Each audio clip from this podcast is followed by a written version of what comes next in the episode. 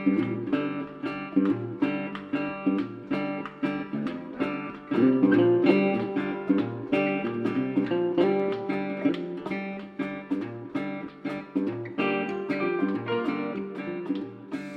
welcome to the Live to Shoot podcast. My name is Jeff Dowdle, and I have been a licensed firearm dealer for the last 14 years. In this podcast, we talk about all things related to the Second Amendment, as well as we might talk about things uh, going on in everyday politics, or I might throw in a sports story or two. So, welcome, welcome, welcome. Today is September 22nd, and I am here. You know, first off, let's talk about my Dallas Cowboys. One and one, and a loss to the uh, Super Bowl champs, the Bucs and then, but a very close loss, and then a very close win against the San Diego Chargers. And I was impressed by that win. I think the Chargers are a pretty good team. That quarterback they have, Herbert, I think he's going to be something special. He can make some throws, and I think overall I saw some good things. And we will see how things progress. But it was a good week for my Cowboys, and my Chiefs lost, close one. Uh, Horn Frogs didn't play, so We'll see how this upcoming week goes. Going to the TCU SMU game this weekend. It's family weekend, so um, I'm going to go visit my son, go game with him, and just tour around a little bit on Saturday at, at TCU. So this country, you know, this well, let me step back. This podcast is is typically about the uh, the Second Amendment of the Constitution, but you know, I started off originally in this podcast and we went through some variety of different other topics around the Constitution, the Bill of Rights, and then you know it's kind of a foundation and i want to revisit some of that so because this country's out of control totally out of control and this goes beyond you know gun rights and, and all that with vaccine mandates the border all those things that and the spending we need to gain control and but let's go back to you know and last i'll step back again sorry the last week was the 17th was constitution day ratification the of the constitution and so let's go and talk about the Bill of Rights. The Bill of Rights were not part of the original Constitution; they came later. But let's talk about the, the what they are. Uh, Congress, First Amendment is Congress shall make no law respecting an establishment of religion, prohibition of the free exercise thereof, or abridging the freedom of speech, or of the press, or the right of the people to peacefully assemble and to petition the government for redress or grievances. The Second Amendment a well-regulated militia being necessary to the security of free for a security of a free state, the right of the people to keep and bear arms shall not be infringed. Keep that one always close to us. Uh, Amendment three: No soldier. Uh, no soldier shall, in time of peace, be quartered in any house without the consent of the owner, nor in times of war, but in manner to be prescribed by law. Amendment 4 the right of the people to be secure in their persons, house, papers, and effects against unreasonable search and seizures shall not be violated, and no warrants shall issue but upon probable cause, supported by oath or affirmation, and particularly describe the place to be searched and the person or things to be seized. Amendment 5. No person shall be held to answer for a capital or otherwise infamous crime unless on a pre- pre- presentment or indictment of a grand jury, except in cases rising in the land naval forces or in the militia when in actual services service in time of war or public danger shall not any person be subject to the same offense to be twice but put in jeopardy of life or limb nor shall be compelled in any criminal case to be a witness against himself nor be deprived of life liberty or, or property without due process of law nor shall private property be taken for public use without just compensation Amendment 6. In all criminal prosecutions, the accused shall enjoy the, right to a speedy and public trial by any impartial jury of the state and district wherein the crime shall have been committed, which district shall have been previously ascertained by law, and to be informed of the nature and cause of the accusation, to be confronted with the witness against him, to have compulsory process for obtaining witnesses in his favor, and to have the assistance of counsel for his defense.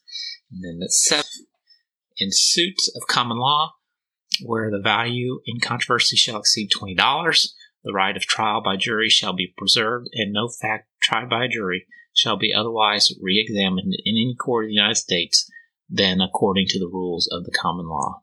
Amendment 8. Excessive bail shall not be required, nor excessive fines imposed, nor cruel or unusual punishment be inflicted. Amendment 9. The enumeration in the Constitution of certain rights shall not be construed to deny or disparage others retained by the people. And the Tenth Amendment, which is what I'm going to talk about today. The powers not delegated to the United States by the Constitution nor prohibited by it to the states are reserved to the states, respectively, or to the people. So, what does the Second Amendment mean? Well, in legal terms, the Tenth Amendment, I mean, I'm sorry, what does the Tenth Amendment mean? In legal terms, the Tenth Amendment is what is known as a rule of construction. It doesn't add anything to the Constitution nor does it take anything away, but it serves a very important function. It tells us how to interpret the document. Think of it like a, a lens through which we evaluate everything else it does. The Tenth Amendment makes two explicit fundamental constitutional principles that are implicit to the document itself. The federal government is only ex- to exercise these powers delegated to it, and the people of the several states retain the authority to exercise any power that is not delegated to the federal government as long as the Constitution does not prohibit it. Thomas Jefferson said that the foundation of the Constitution is laid on this ground, and if you apply these rules to anything and anything the federal government does or proposes to it, your foundation will remain strong. So, basically, the Tenth Amendment says it's not in the Constitution; it's up to the, it's left to the states. And so, the Constitution really uh, was designed for a very limited government.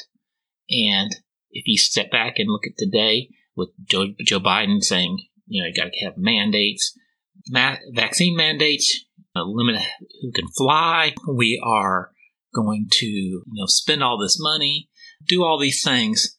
And how's the, how's the government gotten so big? Well, there's a variety of things that have been abused, in, in my opinion, and we're going to talk about some of those things. The first one is what's called the Commerce Clause. And in it, the federal government claims that Article 1, Section 8, Clause 3 of the Constitution gives the power to regulate and control everything from health care to what kind of light bulbs we can buy and just about anything in between. Justice Clarence Thomas has pointed out that under the court's expansive definition of the Commerce Clause, the federal government has no meaningful limits. So this Commerce Clause has really become a problem. The Commerce Clause was never meant to give the federal government power to regulate manufacturing, agricultural labor laws, workplace safety, or a host of other activities. James Madison said, explained that why the federal government was empowered to regulate interstate commerce in a letter to J.C. Cabell, dated February 13, 1825. It was meant primary to ensure free trade between the states. But when the federal government regulates activity, economic activity that, that doesn't directly relate to trade across foreign borders or states, it is usurping its powers and violating the Constitution. The Commerce Clause is one reason why we are in this pickle that we are in.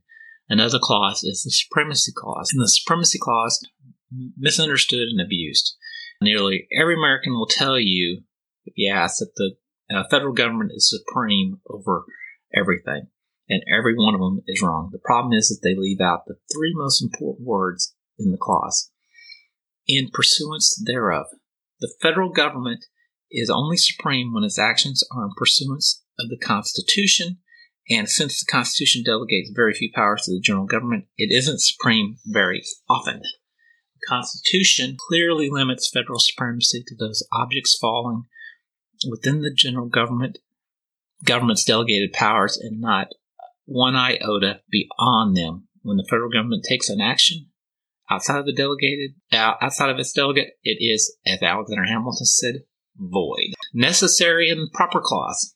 This is another one. Article 1, Section B, Clause 18 says the necessary and proper clause is often called the elastic clause or the sweeping clause because many people believe it gives the federal government the power to do just about anything. However, the necessary and proper clause doesn't actually delegate any power at all it's what's uh, known as a recital, as Constitution uh, scholar Bob Natelson put it. A recital passage in a legal document that has no substantive legal effect but serves to inform the reader of assumptions of fact beyond the document. In a nutshell, the necessary and proper clause doesn't add anything to the authority already delegated to Congress. It does not allow for the creation of new powers the clause simply reaffirms that the federal government possesses some flexibility to exercise the enumerated powers already delegated. And my trash people are here, so you're probably hearing those outside as well. The last clause is the General Welfare Clause, Article 1, Section 8, Clause 1 of the Constitution. The General Welfare Clause is often referred to as the taxing and spending cause clause because it's expansive use today. Many uh, people claim it gives the feds the authority to do anything imaginable as long as it promotes the general welfare. To take the clause as a general grant of power for the federal government to do anything that promotes the general welfare would, as Madison put it, would be a metamorphosis of the Constitution into a character which there is a host of proofs was not contemplated by its creator. And I should note that I'm getting most of this information from the, the 10th Amendment Center, which is uh, 10thAmendmentCenter.com. So just FYI on where I'm getting that. So what can we do about it? Well, there's a very important con- uh, concept uh, referred to as nullification. And that is one of the things that we are starting to see a little bit more today. And that is the states grabbing and taking back their powers and ignoring what the federal government uh, has put in place. So you've seen some of these places such put in their Second Amendment sanctuary, state, counties, cities, those types of things, saying, "Hey, we are not going to enforce anything that we deem to be unconstitutional." Is what a lot of these are doing. The mandates that different states have put in around masks, saying, "Hey, we are saying that the masks, any mask mandates, are not appropriate or legal within the state of Florida, the state of Texas, those types of things. So they're trying to they're they're trying to control some of the power that the federal government is trying to over put up, over all of us. So, and when we get these vaccine mandates that are coming down from Joe Biden saying that you have to get these the shot, this is where nullification is going to become important. So, what is nullification? Thomas Jefferson and James Madison first formalized the principle of nullifications in Kentucky and Virginia Resolution of 1798. While Je- Jefferson called it the rightful remedy to federal overreach, Madison put it a different way, saying a state is duty bound to interpose to arrest the progress of the evil. So nullification, as as is succinct definition, is any act or set of acts which has as its result a particular law being rendered legally null and void or unenforceable in practice. Madison gives us a blueprint on how to do this in the Federalist 46. He suggests four steps to take on, take on, counteract, and stop federal programs, whether warrantable, or unwarrantable. The most significant being being refusal to cooperate with officers of the Union. The federal government involves itself in all aspects of life, but depends on state assistance to do almost everything. If states refuse to help it, becomes nearly impossible for the feds to enforce their laws or implement their programs. We can use this strategy to undermine and nullify the, all kinds of federal acts in practice, from warrantless spying to gun control to other prohibitions, including vaccine mandates. Now, the government has gotten a little sneaky, and not that they're even going around the states, and they're going down to the corporate level, and they're saying, "Hey, Costco, do this." So they're starting to trying to control us by saying where we can shop, where we can fly, where we can eat, what, where we can go see movies, those type of things. But we need to continue to lean on our states to prohibit this government overreach that we're seeing today because it is becoming dangerous. We are in a regime, as I have continued to say, Biden is a tyrannical regime and they're trying to exert their control over us in every aspect of their life. And they do not have those, those controls the ability via the Constitution. It is extreme overreach of their powers, and we have to put an end to it today. Lean on your states, lean on your own personal powers, but do not uh, concede to their powers. So I implore you that this is important. This is what the 10th Amendment is about, and that is why we have to continue to hold on to our Constitution and protect it because it is there to protect us. I appreciate you listening. Today is going to be um, a little longer one than usual, but I appreciate your patience and we will continue to talk about what's going on in this world and how we need to uh, protect our rights and how we need to fight back. I appreciate you listening.